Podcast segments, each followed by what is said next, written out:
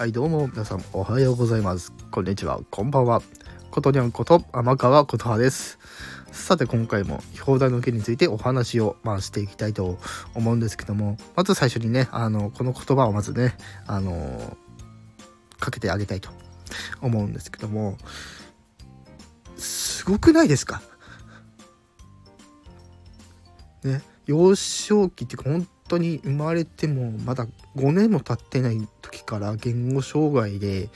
ね、うまくコミュニケーション取れなくて苦労してきてるっていう彼が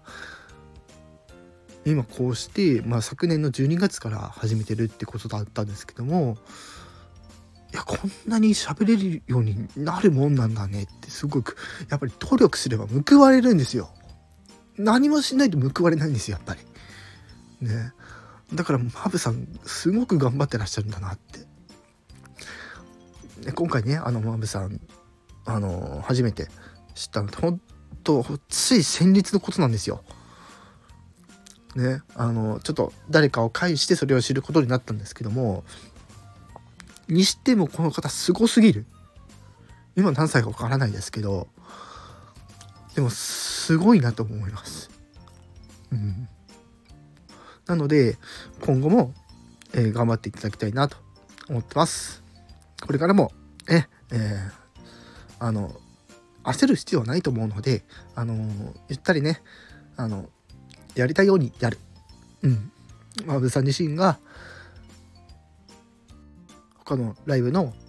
コメント欄とかで、こう、盛り上げれるような、ね、文章力を、もうすでに持ってるってことについて、いや十分武器持ってるじゃんっていうその凄さに私はちょっと改めてあの調べてみて分かったので本当にねこの方にもちょっと頑張ってほしいかなとは思うんですけども、まあ、頑張ってほしいというよりかはやっぱりその今自分が持ってる能力を存分に出したいっていうのもそうだとは思うんですけどもこうやってねあのスタイフ始めてもう変わったって言ってるぐらいなので私もそうなんですよ。ね、私の話あんまりしたしない方がいいとは思うんですけどマブさん本当にすごい人ですよ。うちらが思うように全然すごい人だと思います。障害から障害を障害とかこう病状から回復して頑張ってる人の凄さってすごいなってやっぱり